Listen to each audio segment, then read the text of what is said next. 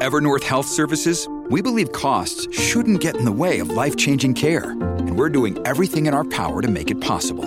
Behavioral health solutions that also keep your projections at their best? It's possible. Pharmacy benefits that benefit your bottom line? It's possible. Complex specialty care that cares about your ROI? It's possible. Because we're already doing it.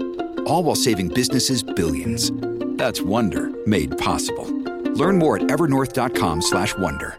Hello, everybody. This is Marshall Poe. I'm the editor of the New Books Network. NBN listeners like to read books and buy them. So we thought we'd tell you that right now, our friends at Princeton University Press are having a remarkable site wide sale. You can get 50% off books, including ebooks and audiobooks, with the code 50, F I F T Y, at checkout until May 31. You can save some real money on Princeton University Press books. I encourage you to go there and check it out.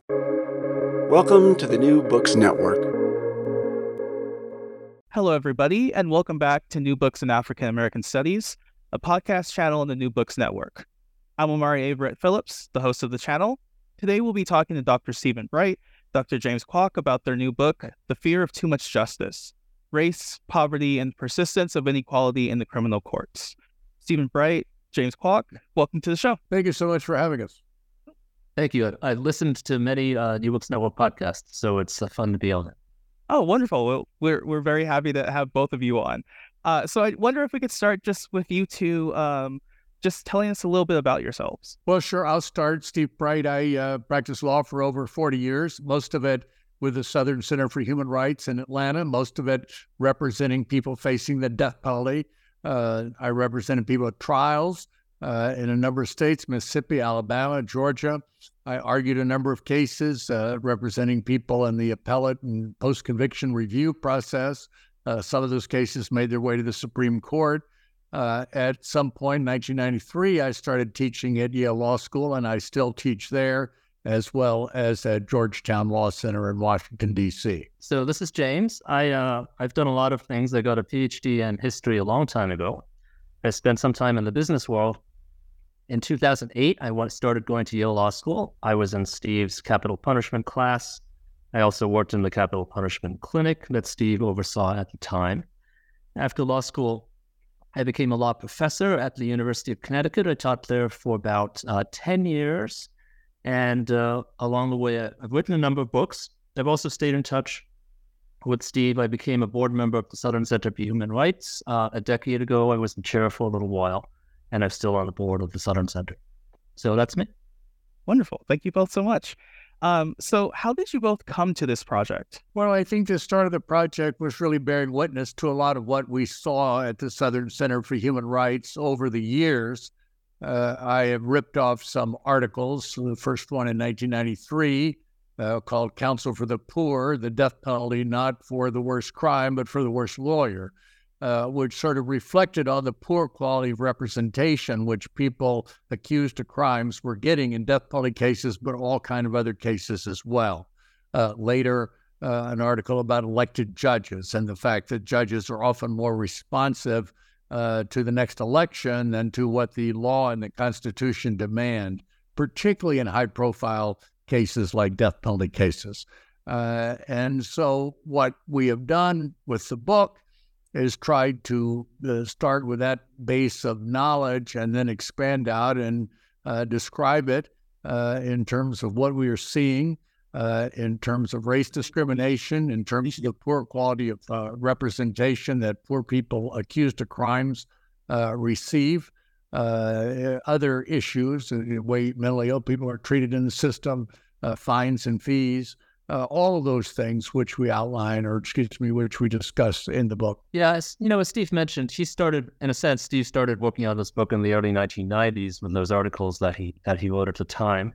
Uh, i joined the process um, considerably later um, you know in in my time at law school in my time uh, in my summers in my time working with the southern center for human rights. I've you know seen uh, secondhand um, sometimes firsthand many of the the issues that Steve has talked about. We've also, you know, expanded the the scope of the book to talk about some issues that you know the Southern Center has been working on for a while, but that have come to the public consciousness more recently, such as the problem of fines and fees, criminalization of poverty, excessive excessive sentencing. and so on. So I think together, you know, we we've put together a book that discusses many of the structural failings in the criminal legal system. And, you know, as the subtitle indicates, with a particular emphasis on the impacts of race and of poverty on creating unequal outcomes in the courts. Absolutely. And before we sort of get into the book, I, would like to ask both both of you, what was the process of co-writing this book like? Well, it was a process that uh, I've employed in writing briefs and uh, other things, which basically is uh, we just would pass the drafts back and forth, or at least this is my perspective on it. Uh, would pass our drafts back and forth and uh, each point out uh, ways to improve it, to better state it, to get other examples, to provide a better historical backdrop I mean, whatever we felt was necessary, sort of chapter by chapter. Uh, but it was very much a team effort of basically uh, working and revising and hopefully improving. Uh, also, at times, uh, trying to make it more concise uh, than than, it, than our original drafts and my original drafts uh, so it was a very, very good collaborative effort, in my view. Yeah, I'll say it was a lot of fun. I think that um, one of the a lot of the you know a lot of the ideas I think we knew going in right. I mean, we knew that prosecutors have too much discretion. We knew that the right to counsel is is not enforced, is not meaningful to many poor people. Um, a lot of what we had to deal with was you know, and the last thing I'll say is we had a tremendous number of examples. Um, you know, because of Steve's work, because of the work of the Southern Center, because of the you know media coverage there's so many any any case we talk about in the book you could find a dozen more a dozen more like that. Uh, you know steve mentioned making it more concise. We I'll, I'll give you one inside baseball comment. We submitted a draft to the editor that she said was much too long and we we got the word count down by almost a third uh, and I think, and it was largely taking out the fourth example, the third or the fourth example, when two or three would suffice. So I think we did it when that uh, taking out very little of the kind of substantive content of the book. So the the main title of this book, obviously, is "The Fear of Too Much Justice." So where does this phrase sort of originate from, and re- what role does it play in the larger sort of work that you all created here? Well, it comes from a Supreme Court case. The Supreme Court was presented with the most sophisticated study of sentencing uh, that's ever been conducted, uh, which was looking at the way in which the death penalty has been imposed in Georgia over a fairly substantial period of time.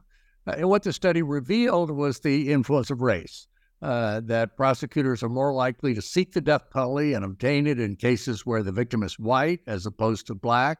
Uh, that the prosecutors are more likely to uh, uh, seek death against black defendants, and that when you have that combination of a white victim and a black defendant, which was the case in Warren McCleskey's case, the one that made its way to the Supreme Court, the the, the likelihood of death is much greater uh, than with any other racial combination. And the Supreme Court uh, heard argument in the case, received the briefs. Uh, it was a very close decision, five to four. Uh, the majority opinion uh, by Justice Powell said we can't deal with race disparities in the infliction of the death penalty uh, because if we did, that would open us up to having to look at race disparities with regard to all other kinds of sentencing. Uh, this wasn't the first time Justice Powell had said this. He had previously, with regard to the death penalty, and, and issues of race discrimination said, well, there's race discrimination in every kind of sentencing. So why is the death penalty different? Where some people would say the death penalty is different than any other kind of sentencing. Uh, but Justice Brennan, in his dissenting opinion, said uh, this fear of having to look into other kinds of discrimination was a fear of too much justice. Uh, Powell also suggested maybe we wouldn't not only look at other kind of sentencing, but maybe other kind of factors that resulted in people getting the death penalty. Uh, we'd have to look into those. Of course, our answer to that is that's what the courts are there for. Uh, if race is an issue, if race is a factor, an improper factor, that one person's getting the death penalty and another person isn't, and the difference is race, uh, the courts ought to do something about that. Uh, but what we find is that if you look at a lot of other areas of the law, uh, the fear of too much justice uh, seems to uh, keep us from really doing what's necessary to provide a full measure of justice uh, to people. Uh, if we really provided people with public defenders who had the resources, uh, caseloads, and to provide zealous representation, some people think that's a fear of too much justice that people will people will be acquitted who are now being convicted. Uh, all the way through this, we see this sort of hesitancy uh, on the part of the courts to do what's necessary to provide justice in many different contexts. And can you uh, both sort of explain the to explain how uh, racial prejudice sort of persists in jury selection despite Supreme Court rulings on the matter, and what sort of effect this has upon those that are standing trial? Yeah, so I think you know one of the constant themes for the through the book, unfortunately, is that racism and racial discrimination play a major role in the criminal legal system at many points. You mentioned jury discrimination, which is one of the most uh, salient. Um, you know, there's a long tradition, particularly in the South, of trying a black defendants in front of all white juries. This goes back, you know, a very long time. Um, in, in, the late 19th and early 20th centuries, it was quite easy because uh, blacks were ex- excluded. They were excluded upstream. They were not on the voter rolls. They were not in the in the um, lists of potential jurors. And if you look at the the history of the laws through most of the 20th century up until around the 1960s and 70s, the way jury pools were composed made it easy to exclude uh, most blacks. Um, you know, after the civil rights movement uh, and and some changes in, in statutes, now for the most part we use we often use uh, voter rolls and and drivers driving records to determine who's on the potential pool. Those are still somewhat slanted against poor people and people of color, but not tremendously. So the major weapon and now um, there are multiple tactics prosecutors can use. The major weapon is the peremptory strike. Right. So in in just about everywhere, uh, both the prosecutor and the defense attorney can eliminate a certain number of people from the jury pool for, for any reason, for no reason, uh, without without uh, having to explain themselves. Well, except in a very small way to the judge. So in the 1960s, the Supreme Court basically said it was okay to strike people uh, because of their race. Uh, this this became, uh, especially after the resumption of the death penalty, this became a more and more uh, obvious injustice because of the number of black defendants who were being convicted and particularly sentenced to death by all white juries. And so in 1986, the Supreme Court said you may no longer strike a a potential juror on the basis of race.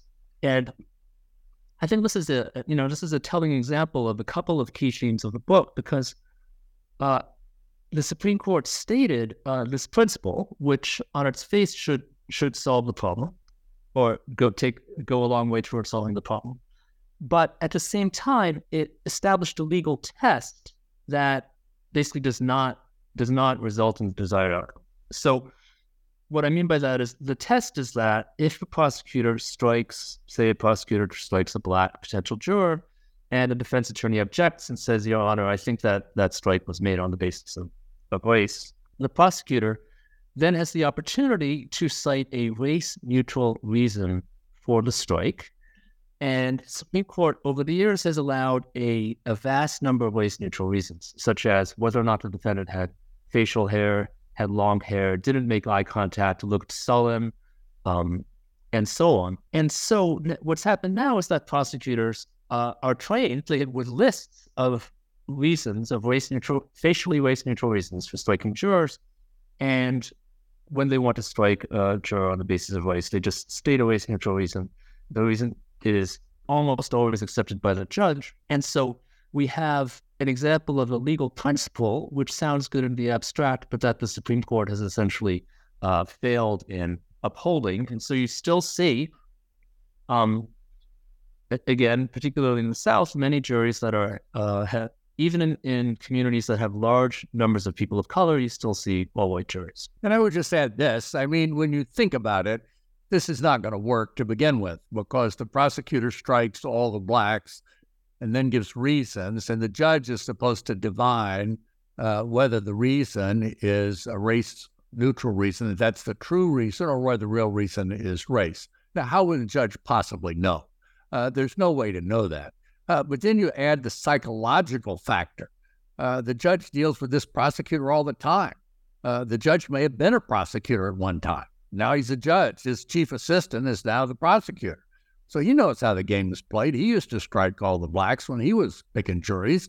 Uh, so psychologically, uh, it's just very unlikely uh, that the judge is going to find that the reason given is a, a, pretext and the real reason is race. So it's not going to work to begin with. But then, as James points out, if you've got a list of reasons and the reasons have already been upheld by the courts in past cases, well, it just makes a farce uh, of the whole thing. And one thing that I think is so disturbing in terms of legitimacy and the credibility of the courts is that when you have these hearings and everybody knows what's going on, we're striking all the blacks to get an all white jury.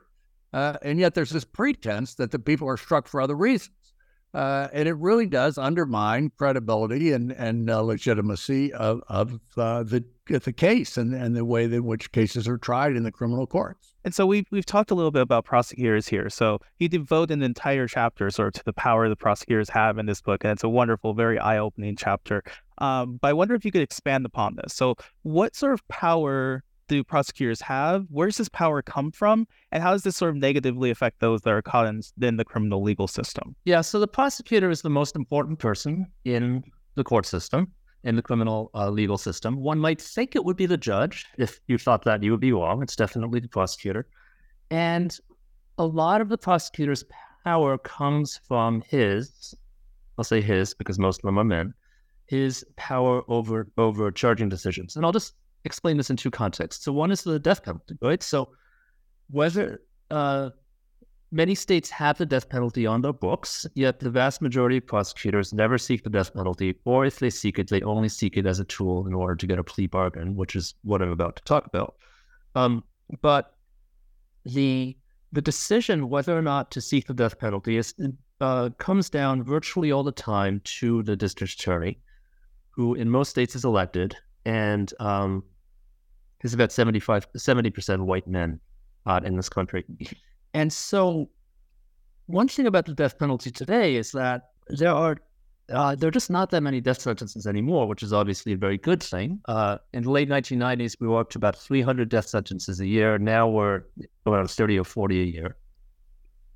And, you know, I think it was Justice Breyer's, definitely one of the recent Supreme Court justices said, you know, if, if you looked at if you looked at the death the death cases that come to the Supreme Court and compared them to other murders, you could not tell which ones. Uh, you you could not tell on the basis of the facts of the case which ones resulted in death sentences, and that's because the the decision to seek the death sentence is is uh is highly arbitrary and is, is up to the prosecutor. So one extreme of the system, essentially who could be executed for the crimes, is up to the prosecutor. The other example I give is at the other end of the spectrum, when you're dealing with relatively uh, minor offenses that could be punished by several months of jail time, um, maybe a year of jail time. Uh, in these cases, um, many people. So the first issue is whether or not uh, you have to you have to post bail to get out of jail, because many people uh, who can't afford bail sit in jail awaiting trial.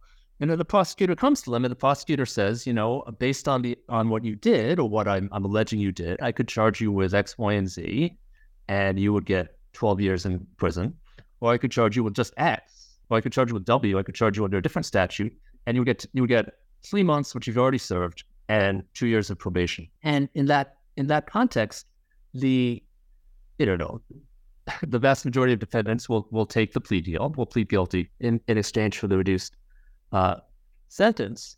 And so this is an example where the prosecutor is literally dictating the sentence because when they show up before the judge, the judge is just going to rubber stamp the deal. Um, so we have this idea that you know people do certain things, and based on the badness of those things, they they get a sentence. So there's a sentencing range, and that a judge who is somewhat neutral um, determines the sentence. But in fact, the prosecutor is the one who decides what you actually did. And based on that, and because of that, he gets to determine the sentence. And I just add to that, that's also where we see a lot of racial disparities in sentencing, because the prosecutor decides totally whether to charge, what to charge, when to charge, uh, whether to cut a deal with somebody who will then testify and say the defendant admitted to him that he committed the crime. Notoriously unreliable testimony, but it's used all the time uh, in cases Uh, and as James points out, the severity of the sentence. The prosecutor decides whether to seek the death penalty, whether not to, whether to seek an enhanced punishment, uh, recidivist papers, uh, life in prison, mandatory 20 years, mandatory 30 years. And, and, what we see is that very often those more severe punishments uh, are pursued in the cases of people of color uh, than in the cases of white people. And so the opposite of that. Um, you all talk right in this book uh, quite a bit about sort of the low standard of representation that exists uh, for those that are standing trial. Um, can you speak and sort of can you expand a little bit more on this sort of inadequate representation that exists within criminal cases, and again how that sort of affects people that are standing trial? Sure, I I think that one of the the the most fundamental things, if you're going to have a fair trial, uh, is that the person accused of a crime has to be adequately represented. It's an adversary system. And if it's an adversary system it's going to work, the sides have to be relatively equally balanced in terms of resources and all that. Uh, we don't have that. Uh, we have an all powerful prosecutor uh, who, as we just talked about, decides everything what to charge, whether to seek the death penalty, all sorts of things like that. And unfortunately, in many places, not everywhere, but in many places, uh, poor people accused of crimes uh, receive totally inadequate legal representation. Uh, at the low level, where people, like the cases James talked about before, where the person's told, you know, we'll let you plead, do what you're, uh, the time you served. Uh, minor crimes, people will be arrested. Of course, that's the vast majority of cases coming in the system. People charged with misdemeanors, all kinds, drug charges, shoplifting, things like that, uh, locked up, come before a court, uh, you'll see this whole room full of people, and lawyer will spend, you know, five minutes, 10 minutes with each person, uh, and then everybody pleads guilty. And those people haven't had any legal representation uh, to speak of. The lawyers never really conducted a meaningful uh, uh, interview. There's no legal research has gone on. No uh, work has been done on determining the strength of the prosecution's case. it's basically meet them and plead them. Uh, and the defendant has an interest in that, or the person accused has an interest in that because they get out, as James talked about. Uh, the problem is they're going to be put on probation with a whole bunch of conditions uh, that they probably can't meet, which means they're going to be back in court and they're going to be locked up. Uh, many of them will be uh, will have fines and fees uh, that are imposed, and they can't pay those fines and fees because they don't have any income. Uh, and they're, they're told, well, you can pay on the installment plan. Can pay so much a month. Uh, but if you do that, then you'll be put on private probation and you have an additional fee of 40 bucks a month that you have to pay the private probation officer. So whatever that fine is and those fees are, they're just going to get more and more and more as time goes by. And very often that person's going to be back before the court and they're going to be put in jail because they didn't pay their fines or they didn't meet some other condition of probation. Uh, there's certainly places, as we talk about in the book, where people accused of crimes receive very good representation. There's some states where that happens. It certainly happens in the District of Columbia, the public defender there. Uh, but unfortunately, in many places, and I'm I'm sorry to say most, uh, the public defenders are just so under resourced. Uh, they have so many cases, and they don't have the investigators, the paralegals, the other people that are needed uh, to give people uh, meaningful representation and to make the trial uh, really a, a, meaningful adversarial uh, testing process. And the most, you know, critical uh, evidence we have of that uh, is that the courts very often don't even get straight the most fundamental question they're asked, which is who's guilty and who's innocent. We keep finding all these innocent people, many of whom have been in prison for 20 or 30 years. Uh, and of course, that's a real indictment of the system because, at the very least, uh, the system should be ensuring that only guilty people uh, go to prison or, or go to jail uh, or get the death penalty. and unfortunately, that doesn't happen very often. And the same kind of problems that lead to that uh, often lead to a lot of other problems uh, with the way people are treated in the system. I just want to add that the you know, the the right to counsel, again, the Supreme Court has said this is a fundamental right. So there's a famous famous case, Gideon v. Wainwright from 1963, and a line of cases in the 60s and early 70s, which said that if you're facing as a, any loss, potential loss of liberty, you have the right to a lawyer. Uh, but this has not been enforced. There, there, are two problems. One is this is an unfunded mandate, right? So states and counties and cities were given the responsibility to provide lawyers. And then the Supreme Court, by the 1980s, the Supreme Court was already considerably more conservative, had to decide the question of what did it mean to have an effective lawyer? What was sufficient uh, representation? And the Supreme Court established a test that was very difficult for uh, defendants to meet if they're trying to make a claim of ineffective assistance of counsel. Essentially, they said you have to prove that you your lawyer performed badly, and lawyers are presumed to have performed uh, capably. And then you have to prove that if you had had a better lawyer, um, the outcome of the case would have been different, which is an extreme. It's extremely hard to prove a, a hypothetical like that.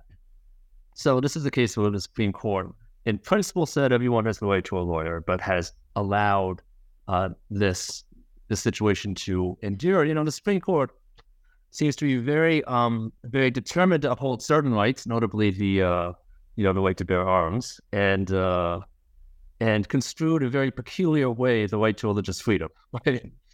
but they do not seem very concerned with with the rights of defendants in criminal trials. And so uh, politicians often sort of take up this language of being tough on crime to win election. This is sort of a nebulous concept uh, a lot of times. Uh, I, am just wondering what what role does this sort of language have on how mm-hmm. sort of the public views the criminal legal system, and what sort of obstacles does this erect towards a fairer system as well? Well, unfortunately, it results in a view that you know everybody out there is guilty, and we ought to lock them up and throw away the key. Uh, and very often, it's much more nuanced. Uh, it's much more difficult than that. Uh, some people accused of crimes aren't guilty of anything. Uh, and so the system has to work. They have to receive a competent lawyer if they're going to uh, traverse the legal system and, and come out with a reliable result. Uh, they have to have a jury that fairly represents the community, uh, not a jury from which uh, people of color have been excluded. Uh, and we could go on down the list. but unfortunately, and one of the most disturbing things, which we devote pretty much a chapter to, is is tough on crime in judicial elections. Uh, the people who really want to control the judiciary are the people with all the money, uh, chamber of commerce, businesses, and so forth. But that doesn't work very well in judicial elections. So they put a lot of money into it, but then attack uh, the judge, saying the judge voted in one case, maybe to reverse a death case. Uh, and they don't talk about the legal issue in the case. They just talk about the crime and how terrible the crime was uh, and say that you know this judge is uh, such a bleeding heart uh, that she voted to overturn the death sentence. It's not a, a, thoughtful way to analyze what's going on, but it often has resulted in people being voted off the state courts. We've seen that over and over again. We saw in California in the '90s three justices uh, voted off the state supreme court. we've seen in other states people voted off appellate courts, but also voted off trial courts because they were quote, soft on crime. Uh, unfortunately, what that leaves you with is a lot of judges who have to make a decision. Do I want to sign my own political death warrant uh, by ruling correctly in this case, or do I want to uh, maybe not do that because I need to get reelected?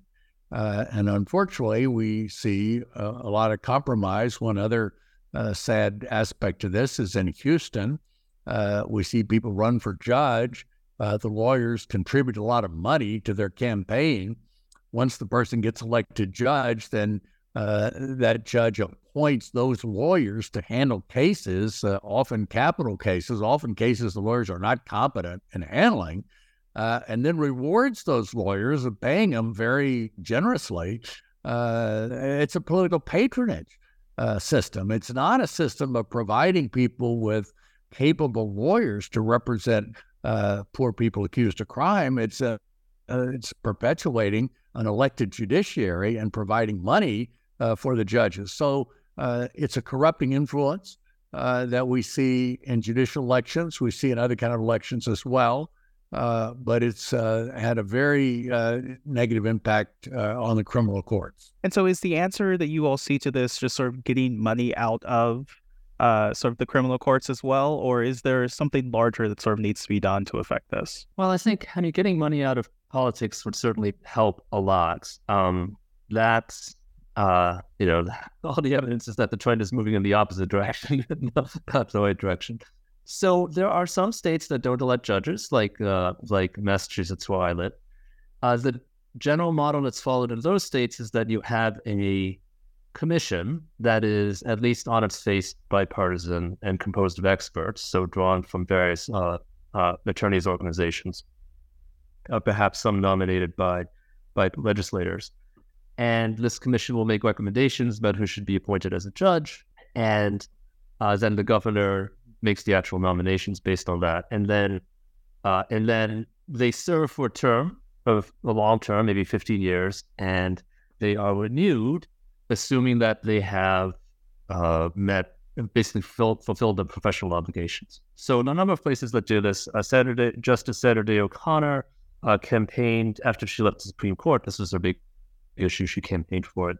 Um, you know, unfortunately, I think that uh, the people, the say, you know, the people who are able to buy judicial elections like the system just the way it is. So this is a this is a difficult change to push through on an issue that many people are not aware of. Um, you know, I just thought of a wonderful quotation we have in, in the book. Uh, I forget I forget who made it, but that person said at some point basically um, people realize that it's a lot cheaper to buy a Supreme Court justice, state Supreme Court justice, than to buy an entire legislature or to buy a governor, and, that's what they decided to invest in.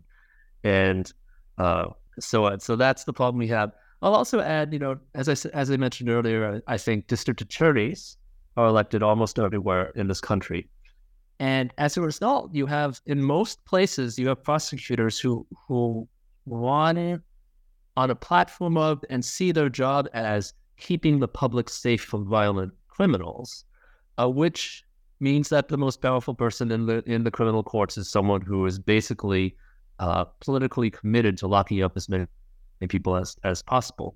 You know, we see the opposite in a few places. There's been a recent movement of so-called progressive prosecutors who try to make decisions such as not seeking the death penalty, um, not charging certain minor crimes, and so on. I think that's a promising uh, development. But at the same time, whether or not you receive justice as a person caught up in the system really should not depend on the prevailing ideology in the in the jurisdiction you live in.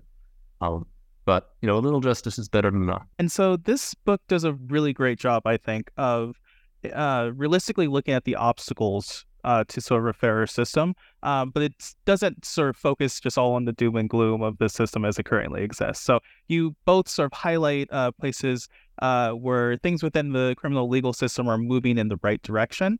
Uh, could you tell us uh, some examples of where and how this is actually happening and how you sort of bring that into the book? Well, sure. Of course, each state, and one thing that I think many people miss is that the vast majority of criminal sentences are imposed in the states. They're not imposed in federal court.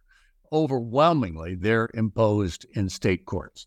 Uh, and what we have seen, and of course, state Supreme Courts uh, can interpret their own state constitutions in ways that are different from the ways in which the United States Supreme Court interprets the federal Constitution.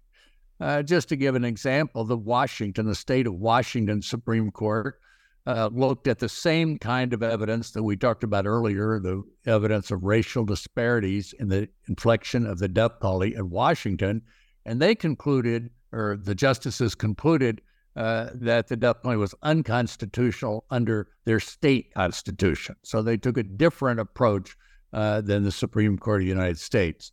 Uh, only recently, uh, that same court decided that uh, the problem of prosecutors striking jurors on the basis of race was so pronounced, and the Supreme Court's opinion that we talked about earlier was so inadequate to deal with it uh, that they would adopt a different uh, approach. Uh, and that has had an effect on making it much more difficult for prosecutors to discriminate uh, on the basis of race. And just last year, that court decided where a prosecutor is engaged in uh, misconduct based on race in uh, closing argument or jury selection or whatever, that if that happens, if a prosecutor makes an appeal to race, it's automatic reversal. There's no uh, determination of whether the error was harmless, whether it would have had an impact, uh, that any appeal to race is absolutely unacceptable. Now, that's one state. Uh, but we've seen California uh, follow the example uh, of uh, Washington with regard to the jury selection. Uh, we've seen some other states, Connecticut declared the death penalty unconstitutional in their states. At one time, we had 38 states that had the death penalty. Now have only 27. Now, two of those don't have anybody on death row. so we we've seen uh, both a decline in the number of death sentences, but also in the number of jurisdictions that have the death penalty. Uh, so we do see some trends, uh, but of course, uh, many of these issues are going to have to be decided state by state. There's going to be some good decisions in some places. New Jersey just this week uh, decided no longer would there be fees to apply for a public defender. It used to cost $150 to apply for a public defender. Ridiculous. But a lot of states have that. Uh, but again, uh, the issue's been raised, the injustice of it's been pointed out, and some changes been made. And we have to hope that those changes will be an example for other uh, places as well. Yeah, I think um, the one of the things that's changed in the past decade has been, I think, greater consciousness of the structural injustices in the criminal legal system. And this, unfortunately, this is partly due to, um, you know, the parallel realization of injustices in policing, right? So the killing of Michael Brown and many other people since then. Uh, one of the points we make in the book is that the the same kinds of racial disparities you see in policing, you also see in the courts. Right? It's all it's part of the same system. But uh, I think like the the realization that realizations about discriminatory policing have also made open people's eyes to uh, racial disparities in the number of people coming into the into the system, and also uh, issues such as cash bail. Right, so um, problem with cash bail. If you're poor, um, you can't. You have to wait in jail until uh, your trial, which means you're much, much, much more likely to plead, plead guilty um, which leads to severe economic consequences down the road in terms of ability to find a house, to find a job, to have employment uh, decades later. So I think the the climate of local community activism over the past 10 years has been favorable for local solutions in certain kinds of communities, um, uh, places like Houston, Philadelphia, uh, and so on. So, you know, that that is a trend that that hopefully will continue as well. You know, unfortunately, we have certain uh, countervailing trends in this country at the same time. So it's difficult to say whether the outlook is uh, positive on the whole. So, in the introduction to this book, you both write that the problems of the criminal legal system are rooted in the problems of our society. It cannot be solved overnight. You continue in that same uh, paragraph by writing that uh, the first step is to demand a criminal legal system that lives up to its own ideals. What are these ideals, and how can those who make up the criminal legal system work to uphold them? Well, I think that. Sorry, I would say you know there, there are a few ideals that some of which we've mentioned already. Um, you know, the Supreme Court building uh, on the top of the facade says "equal justice under law," right? So perhaps the most fundamental is that all people should be treated equally and it should not depend on, most notably, what color you are or how much money you have. That's something we've talked about. Another another thing that we idealize in our uh, uh, legal system is the adversary system. The idea that um, you know um, each side has an attorney, and the attorneys fight it out by assembling evidence and making their case in front of a jury of the defendant's peers uh, we have a, an adversary system today that is uh, played out on a heavily tilted uh, playing field. And so I think, you know, it, a, premise of the adversary system is that it is it is fair, right? So I think we that's an idea we need to uh, restore balance to um, the adversary system. And so those are the kinds of ideals that I think at some level the vast majority of people agree with. Um, and one thing we wanted to show in the book is that they are not being embodied in the actual courts that we see today. I would just add the Supreme Court used to say back in the 1950s and 60s uh, there can be no equal justice when the kind of justice a person gets depends upon the amount of money he or she has. Uh, the point James just made is obviously in the system today, nothing matters more uh, than the amount of money a person has. And, and so that's an ideal. I think most people agree with that, that there can be no equal justice if it depends upon the amount of money a person has. But everybody knows that if you have money, you get out on bail, uh, you get a good lawyer, uh, you get a defense, uh, all these things that you do not get in many places in this country uh, if you're poor and if you're a person of color. What sort of audience did you imagine for this work? Well, I think knowledge is critical uh, in order to move forward. And one of the things we hope the book does is tell a lot of people things that maybe they didn't know before. Uh, about uh, prosecutorial discretion, the power of prosecutors. I don't think many people know that. Uh, people probably vaguely aware of the fact that uh, poor people are not very well represented uh, by their lawyers, but a lot of people don't know that we still have the all white jury, uh, even in communities with very substantial populations of people of color. Uh, and the cases are being decided by juries that are not at all representative of, of their community. Uh, so part of it is getting the word out, as James said before. There's a more uh, movement towards reform, a lot of it aimed at police reform because of the tragedies that we've seen uh, with George Floyd and others. Uh, but one thing that we hope this helps people understand is that that doesn't end when you go into the system. Uh, when you, the, the person is arrested and then taken to jail, then the next decision is going to be made by the prosecutor uh, whether to charge, what to charge, uh, whether to seek uh, more severe sentence like the death penalty or mandatory 20 years or whatever it may be. and then there are going to be decisions all the way through the system uh, that are going to be influenced by race, by poverty, by color, uh, all those kinds of things. And uh, so it's very important that these efforts at reform uh, be aimed not only at uh, law enforcement, be, but be aimed at uh, how the system treats people, how prosecutors treat people, how the legal system in general treats people, whether or not we have a, a level playing field, as James just said, whether or not the person accused of a crime uh, has a lawyer that has the resources, the time uh, necessary to actually provide a defense uh, to the charges that are made. I just want to emphasize one point that Steve made, which is that I think a lot of people just don't know quite how bad things are. I think probably most well educated, liberal, caring people have a sense that, you know, if you're black or if you're poor, things are not going to be as good as if you're white and rich. but as Steve said, I don't think many people realize how many all white juries there still are, even in places with substantial minority populations.